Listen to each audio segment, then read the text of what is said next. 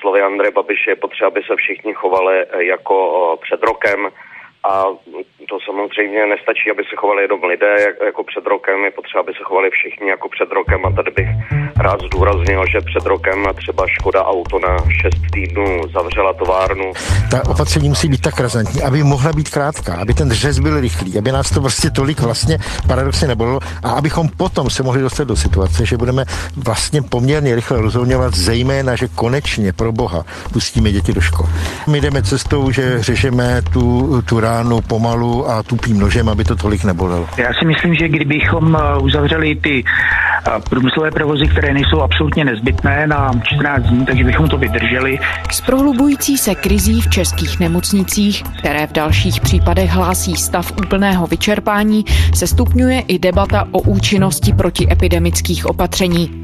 Bezpečlivého a důsledného testování v průmyslu podle vědců jejich současná podoba nebude stačit. Někteří odborníci dokonce varují, že bez úplného uzavření ekonomiky s výjimkou kritické infrastruktury se Česko ze současné situace nevymaní.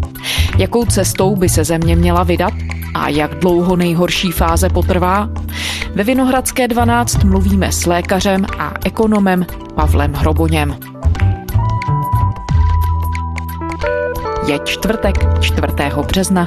Tady je Lenka Kabrhelová a Vinohradská 12 spravodajský podcast Českého rozhlasu.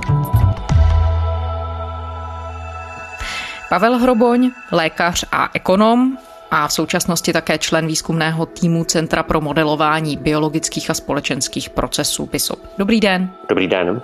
Pane doktore, jsou ta současná opatření dostatečná na to, v jaké fázi epidemie se nacházíme? My musíme počkat, abychom viděli, jakým způsobem zafungují. Takže to, co teď budu říkat, jsou odhady a očekávání, ne fakta, ale na základě dosavadních zkušeností já se obávám, že ta opatření dostatečná nejsou. Jedna, která přichází pozdě, a jednak jsou to prostě určitá dodatečná opatření omezující volný pohyb osob, která sama o sobě nemohou přinést nic velkého. To, kde se skrývá významná rezerva, je v pracovní sféře a tam se obávám, že ta opatření vlády prostě nejsou dostatečně připravená. Vezměme si jako příklad povinné testování v podnicích. Jednak ta výzva podnikům přišla strašně narychlo. Jednak celá řada těch sebeobslužných testů má velmi nízkou senzitivitu, to znamená velmi nízkou schopnost odhalit nakažené. A třetí věc, prostě platí co se neměří, to se nedělá pořádně a tady neexistuje žádný systém, jakým způsobem by firmy měly reportovat výsledky třeba jenom na souhrné úrovni. Otestovali jsme tolik a tolik zaměstnanců, objevili jsme tolik a tolik nakažených. Takže příliš málo, příliš pozdě? Přesně takhle bych to charakterizoval. Teď vidíme, že vláda přichází přeci jen s nějakými dílčími kroky. Může to přinést nějaký efekt a případně co by byla ta opatření, která by efekt přinesla? Vy jste zmiňoval třeba to souhrné ohlašování počtů. Mluví se i o tom, že by na místo antigenních testů se mělo testovat například PCR testy. Jsou tohle všechno opatření, která by mohla zabrat. A nejsme tu zase nějaké hodně velké časové tísni? V časové tísni rozhodně jsme. A se týče účinnosti těch opatření, pokud si dokáží všechny firmy sehnat testy, což asi nebude tak problematické, pokud dokáží dobře zorganizovat testování, pokud dokáží zajistit, že ti s pozitivním výsledkem testu se skutečně neprodleně přihlásí na potvrzení s pomocí PCR. A tady nejde jenom o potvrzení, tady jde taky o to, že teprve po provedení PCR nějakým registrovaným poskytovatelem, teď myslím poskytovatelem zdravotních služeb, se dostanou do informačního systému infekčních nemocí a ti lidé budou moci být vyzváni ke karanténě. No, takže je tam celá řada kroků, které se prostě musí odehrát a bohužel jednak není jisté a jednak není zatím nijak kontrolováno, zda všechny tyto kroky ve firmách proběhnou. Hmm, myslíte, že by to mělo být pod sankcí nějakou pro ty firmy? Tak pokud vím, tak to pod sankcí je. Ve smyslu musíte testovat, ale chybí přesný návod toho, jak mají firmy postupovat. A ten jistě možno dodělat, ale chybí být taky nějaké sledování v tom smyslu, že to opravdu dělají. A šlo by to udělat poměrně jednoduše. Prostě požádat firmy, aby nikoliv na samozřejmě úrovni jednoho člověka, ale na úrovni celé firmy prostě reportovali k danému datu jsme provedli tolik a tolik takových testů. Výsledek, to znamená počet pozitivních, je tolik a tolik. No ono je to pod sankcí finanční, jestli se nepletu, ale není to pod sankcí takovou, že by, a to říkali někteří odborníci, že by to možná mohlo být motivační opatření, že by té firmě pakli, že by se ničím takovým neřídila, převládlo by tam nějaké nekontrolované šíření viru a zároveň by ta firma nebyla schopná zakročit, takže by jí hrozilo možná i to, že by musela přestat s provozem na nějaký omezený počet dnů. Tak myslíte si, že tohle by byla dobrá motivace? Já si myslím, že jako dodatečná motivace by to určitě bylo vhodné, ale na druhou stranu klíč je opravdu v důslednosti. Takže já myslím, že by úplně stačila i ta pokuta, úplně by stačila i třeba ostuda toho zveřejnění, že firma nic podobného pro své zaměstnance nedělá. Nepochybně by se ozvaly odbory, nepochybně by se ozvalo veřejné mínění, ale zase jsme u toho, že prostě co není měřeno, co není kontrolováno, nemáme žádnou jistotu, jestli se stane. No ono se teď od toho ohlášeného zpřísnění opatření a zavedení zpřísněných opatření samozřejmě strhla velká debata ohledně toho, jestli ta opatření budou stačit nebo ne. Konec konců tenhle náš rozhovor je součástí té diskuse celospolečenské, řekněme. Když se na to díváte vy z pozice lékaře, zdravotnického experta, který se zabývá tím kalibrováním toho zdravotnického systému dlouhodobě, tak v tuhle chvíli vám z toho vyplývá, že by bylo nejefektivnější a nejjednodušší všechno na několik týdnů zavřít, nebo ne? Tak zahraniční příklady jasně ukazují, že pokud se vyhlásí opravdu totální lockdown, řekněme, což samozřejmě znamená, že jsou zachovány provozy, které jsou nezbytné pro základní fungování, jako je bezpečnost, zdravotnictví, zajištění zásobování potravinami a dalšími nezbytnostmi.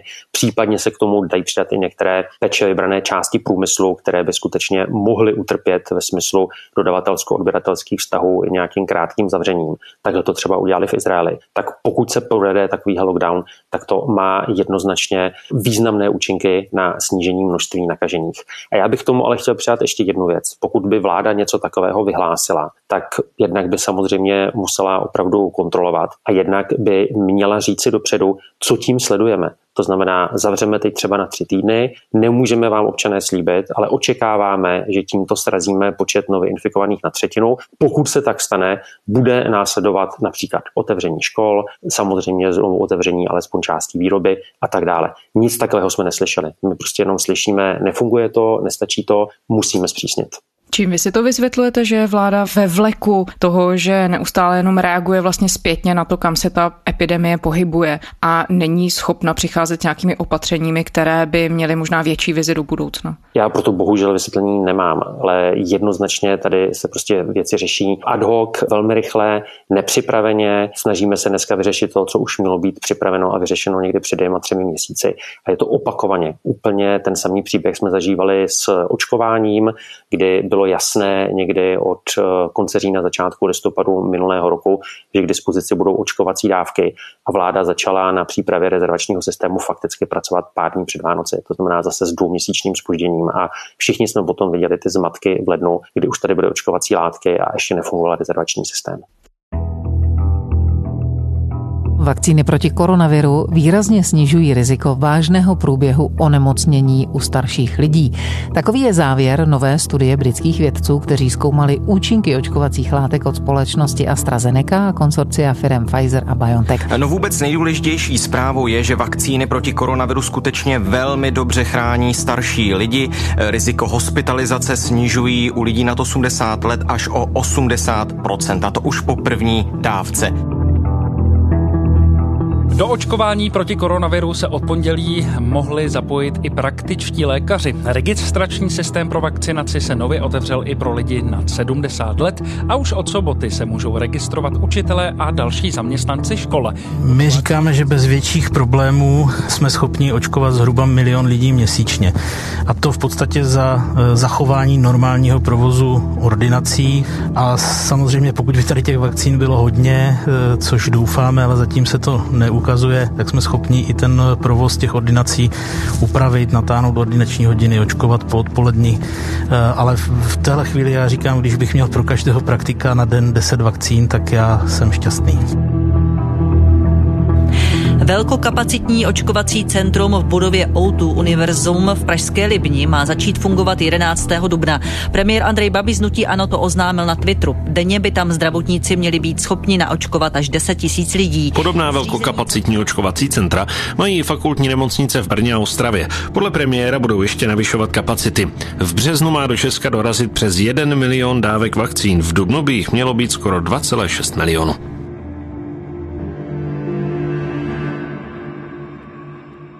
No, Experti i politici se shodují v tom, že v té současné situaci právě očkování hraje zásadní roli. Ale jak to zmiňujete, už teď vidíme, že problémem je nejenom nedostatek vakcín, který v jistou fázi postihnul celou Evropskou unii, ale že je to zejména pomalá distribuce a administrace tady v České republice. Jakým způsobem je možné se z toho vymanit a můžeme vůbec v tuhle chvíli očkovací kampaň označovat za cestu z krize ven ve chvíli, kdy tedy zjevně nefunguje funguje tak rychle, jak by měla? Očkovací kampaň jednoznačně je v podstatě jediná cesta, kterou máme k dispozici. Pokud se bavíme o nějakém lockdownu, tak se bavíme o přechodném krátkodobém opatření, které má snížit množství nemocných ve společnosti a zejména ulevit zdravotnictví a samozřejmě umožnit potom jakž takž normální fungování společnosti, ale skutečná cesta ven je očkování. Tady se odehrála jedna věc, která bohužel také svědčí o neschopnosti vlády, ale ve svém důsledku je nakonec pozitivní a to je přinesení odpovědnosti za realizaci očkování na kraje.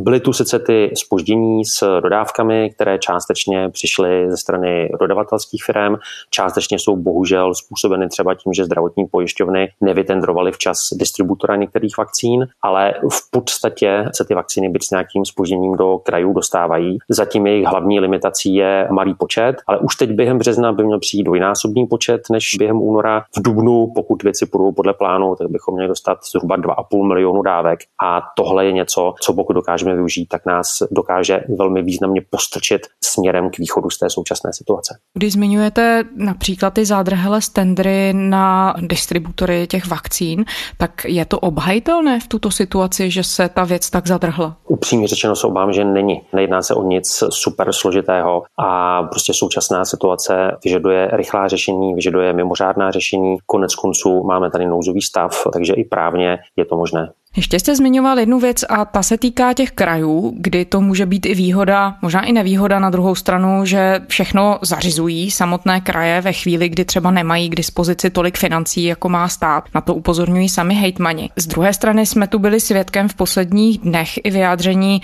a upozornění například ze strany bývalého koordinátora očkování, že kraje vlastně jsou závislé stejně na tom státu s tím celkovým počtem dávek, který do krajů přijde a že se nerozdělovali možná vždy spravedlivě.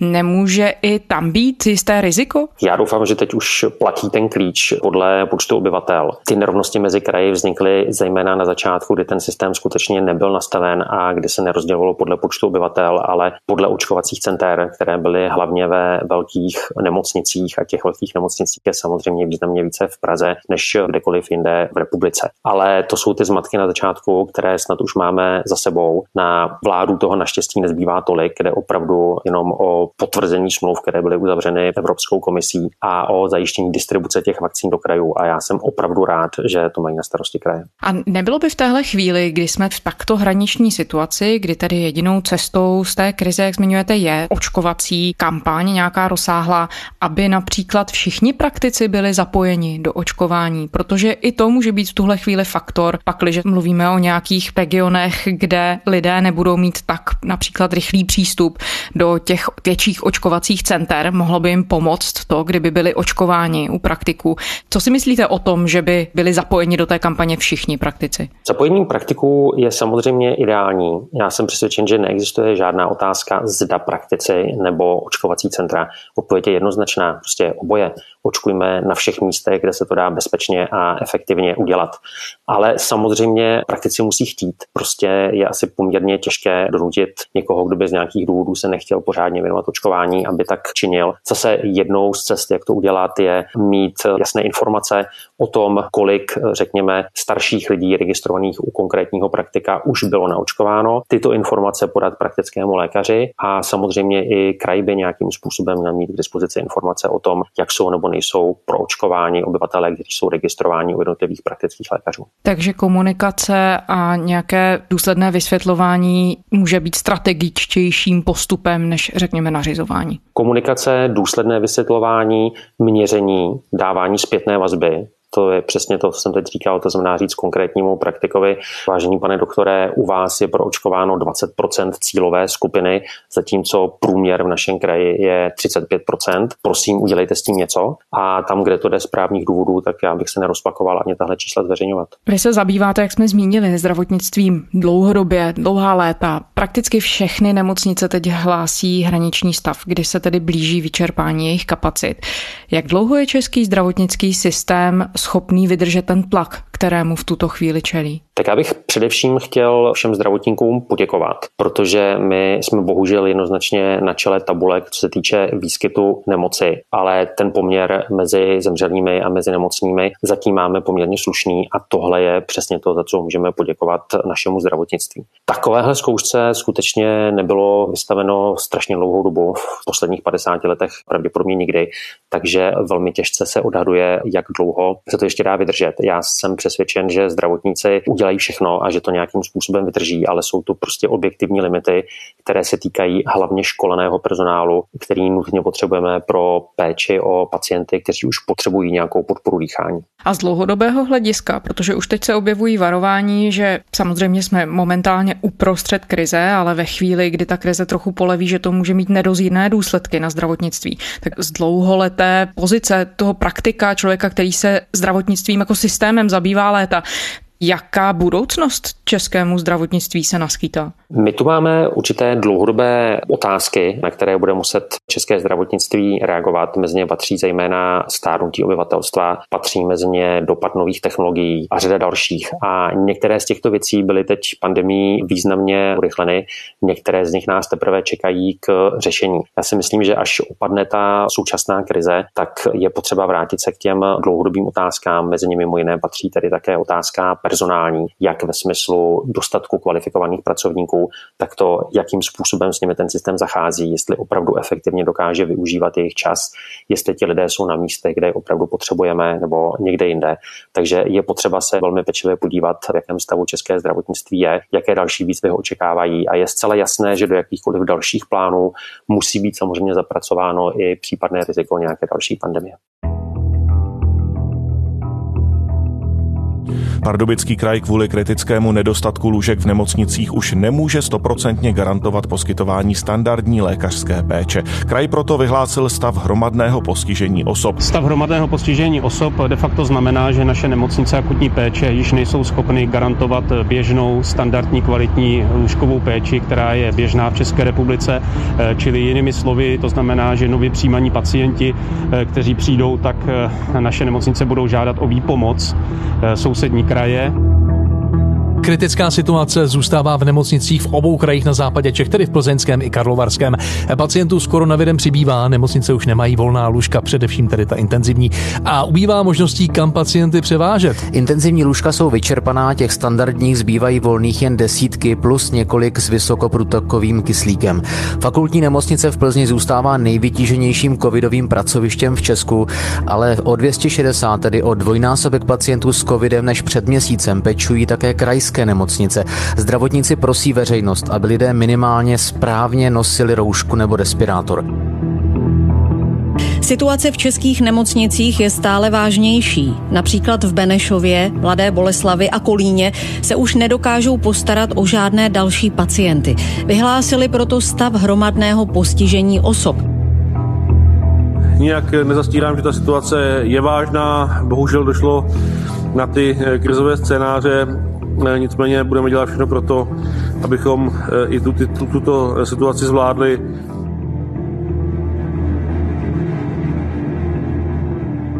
Že přijde pandemie, to byla věc, která byla v krizovém eh, plánování známá a chystali jsme se na ní v podstatě od roku 2001. Aktualizace pandemického plánu měl být krok ještě v lednu. Zřízení krizového štábu, kterému zamezil eh, fakticky Andrej Babiš, eh, to měl být druhý krok a k tomu nedošlo.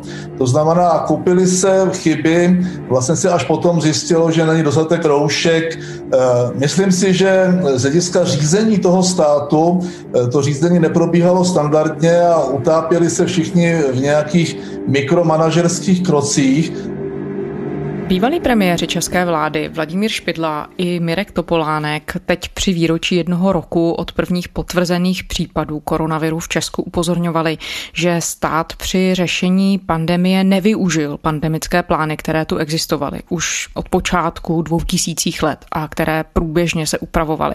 Byl v tomhle ohledu problémy podle vás, že se tedy vlastně improvizovalo? Jednoznačně. Já to vidím jako obrovský problém, jehož důsledky pocitujeme do dneška. Já teď nechci říct, že pandemické plány dokázaly předem skvěle počítat s tím, jak bude probíhat COVID-19. To nevěděl nikdo na celém světě. Ale byl tu připravený mechanismus, jakým způsobem stát dokáže reagovat na neočekávaná nebezpečí. Ten mechanismus je založen na mezirezortní spolupráci, která je strašně klíčová a která nám strašně chybí, protože potom vznikají právě různá nesmyslná opatření, která mohou být logická logická třeba z pohledu epidemiologického nebo hygienického, ale už nejsou logická z pohledu provozu firm, provozu obchodů, anebo klidně naopak. Takže my nutně potřebujeme velmi dobrou mezirezortní spolupráci, která by se právě měla odehrávat na úrovni ústředního krizového štábu, na úrovni ústřední epidemiologické komise při ministerstvu zdravotnictví, kde měli být od začátku zástupci všech rezortů, který se to týká. Mluvil jsem o průmyslu, je to samozřejmě školství, bezpečnostní složky a tak dále.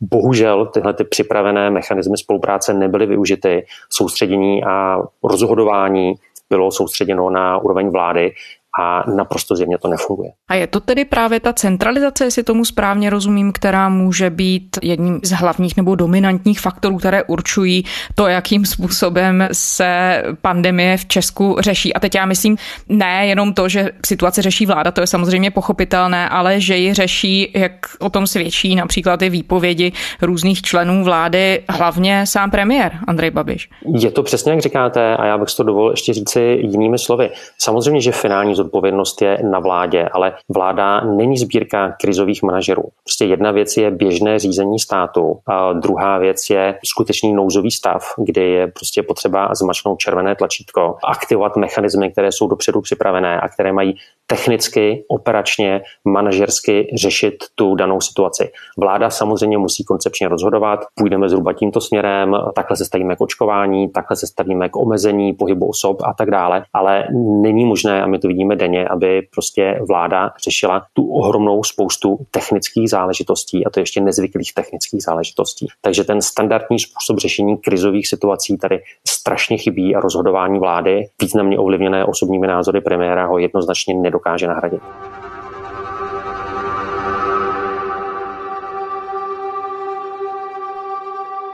No vy jste nazíral tu situaci také zevnitř. Působil jste jako náměstek zdravotnictví. Nutno říct tedy, že je to víc než 10 let. Bylo to pod ministrem Tomášem Julínkem. Jste i spoluautorem nakonec neprovedené reformy českého zdravotního systému. Když se na to podíváte svojí tehdejší perspektivou, tyhle mechanismy, ta schopnost a vůbec to, že jednotlivá ministerstva věděla, že ty mechanismy mohly být nebo byly nastavené pro případ krize.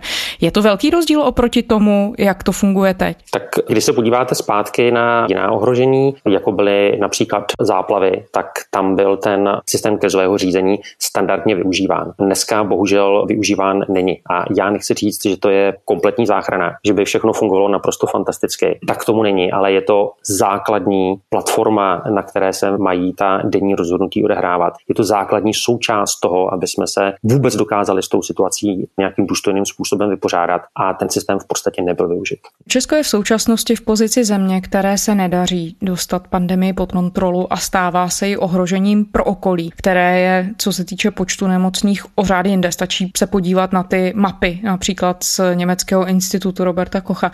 Jaké důsledky tohle pro Českou republiku má, že se ocitá svým způsobem v izolaci? Ty důsledky především zažívá každý občan této země každou minutu svého života a nemá cenu je tady vypočítávat. Druhá věc je, že zejména to omezení průchodnosti hranic s Německem má samozřejmě i významné ekonomické dopady pro Českou republiku. A třetí věc je prostě to, co bych neváhal označit jako mezinárodní ostuda. My teď bohužel nejen vypadáme, ale skutečně jsme státem, který si nedokáže se současnou situací poradit zdaleka tak dobře jako většina našich sousedů.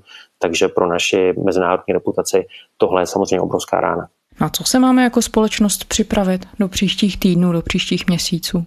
Já nemám žádnou křišťálovou kouli, ale pokusím se schrnout, jak by ta situace zhruba mohla vypadat. Klíčovou otázkou je samozřejmě, do jaké míry zabere současné zpřísnění opatření a zejména to, co se odehraje ve firmách, což budeme vědět zhruba během dvou týdnů. Když se na to podíváme z trošičku dlouhodobějšího pohledu, tak tady máme tři významné faktory. Jedním z nich je to, že podle většiny odhadů v současné chvíli už onemocnění covidem prodělalo zhruba přes 3 miliony občanů tohoto státu. To neznamená, že všichni mají vytvořenou dostatečnou imunitu, ale jsou rozhodně v jiné situaci než ti, kteří tu nemoc ještě neprodělali. Druhá věc, pokud dokážeme využít vakcíny, které sem přijdou a pokud přijdou už teď podle současnosti platného rozvrhu, tak budeme mít v průběhu března k dispozici milion dávek, v průběhu dubna zhruba 2,5 miliony dávek.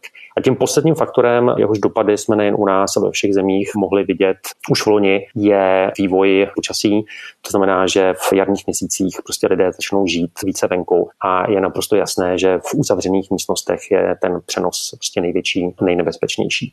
Takže když si sečteme tyhle ty tři faktory, tak my bychom skutečně měli být někdy na druhé polovině dubna, když budu trochu optimistický, možná na začátku května v situaci, kdy se věci začnou zlepšovat a to i v případě, že by ten současný lockdown nezafungoval tak, eh, jak bychom potřebovali. Takže věříte přece jenom v nějaký optimistický scénář. Já se teď trochu vrátím k tomu, co zmiňoval i třeba matematik René Levínský, váš kolega z Centra pro modelování biologických a společenských procesů, který mluvil o tom, že tak trochu si myslí, že v tuhle chvíli můžeme věřit jenom v zázrak. Vy jste trochu optimističtější. Já se dívám zhruba dva měsíce dopředu, ale to poslední, co bych chtěl říct, je počkejme na konec dubna, začátek května a do té doby prostě očkujme a nechme zemi promořovat. To opravdu říct nechci. Já si myslím, že dva měsíce jsou strašně dlouhá doba. Dva měsíce života, kdy studenti nemohou do škol, kde se nedá žít prakticky normálně, kdy zdravotnictví je brutálním způsobem přetížené a skutečně nevíme, jak dlouho vydrží poskytovat služby na dnešní úrovni a v dnešním rozsahu. Takže já jsem hluboce přesvědčen, že musíme udělat něco teď, že musíme udělat eh, víc, než bylo uděláno, zejména ve smyslu kontroly, měření toho, co se děje ve firmách a samozřejmě pomoci firmám, aby mohli opravdu efektivně testovat svoje zaměstnance a ty, kteří vyjdou pozitivně, aby byli okamžitě potvrzeni PCR, odešli do karantény a všechno, co k tomu patří. Tohle je naprosto nutná záležitost, jenom jsem chtěl trošičku nalít optimismu, že i kdyby se nám tohle nepodařilo a bohužel se nám teda nepodařila celá řada věcí, takže jsou to ještě nějaké dlouhodobější trendy, které přece jenom v nějaké perspektivě dvou, tří měsíců trochu naděje dávají, ale je to strašně daleko a my bychom měli dělat úplně všechno pro to, abychom tady měli zlepšení co nejdříve. A vedle tedy toho důsledného vymáhání efektivního testování v podnicích je to maximální podpora očkování. Vy jste zmínil termín promořování. Váš kolega René Levínský mluvil i o tom, že v Česku de facto funguje vládou nepřiznaná strategie promořování, kdy tedy na místo zavádění a nějakého pečlivého kalibrování těch opatření se čeká na to, až ta nemoc projde většinou společnosti, ovšem za cenu lidských životů. Souhlasíte s touhle perspektivou? Já s tím souhlasím a dokonce bych řekl, že je to ještě trošku horší. Tady se de facto skutečně to promořování odehrává, ale přitom tady máme obrovskou řadu omezení pro studenty, pro obchody, pro restaurace a tak dále a tak dále. Takže my na jednu stranu platíme daň za omezení, na druhou stranu ta omezení jsou bohužel navržená, kontrolována a vymáhána tak špatně, že nám ani nepomůžou. Takže navíc k tomu ještě platíme i těmi zbytečně ztracenými životy. Pavel Hroboň, lékař a ekonom z Advanced Healthcare Management Institute a člen výzkumného týmu Centra pro modelování biologických a společenských procesů BISOP. Děkujeme za rozhovor. Děkuji za pozvání. A to je ze čtvrteční Vinohradské 12 vše. Děkujeme, že posloucháte. Kdykoliv se za námi vraťte do podcastových aplikací a také na server iRozhlas.cz. Psát nám můžete na adresu vinohradská12 zavináč rozhlas.cz. To byla Lenka Kabrhelová. Těším se zítra.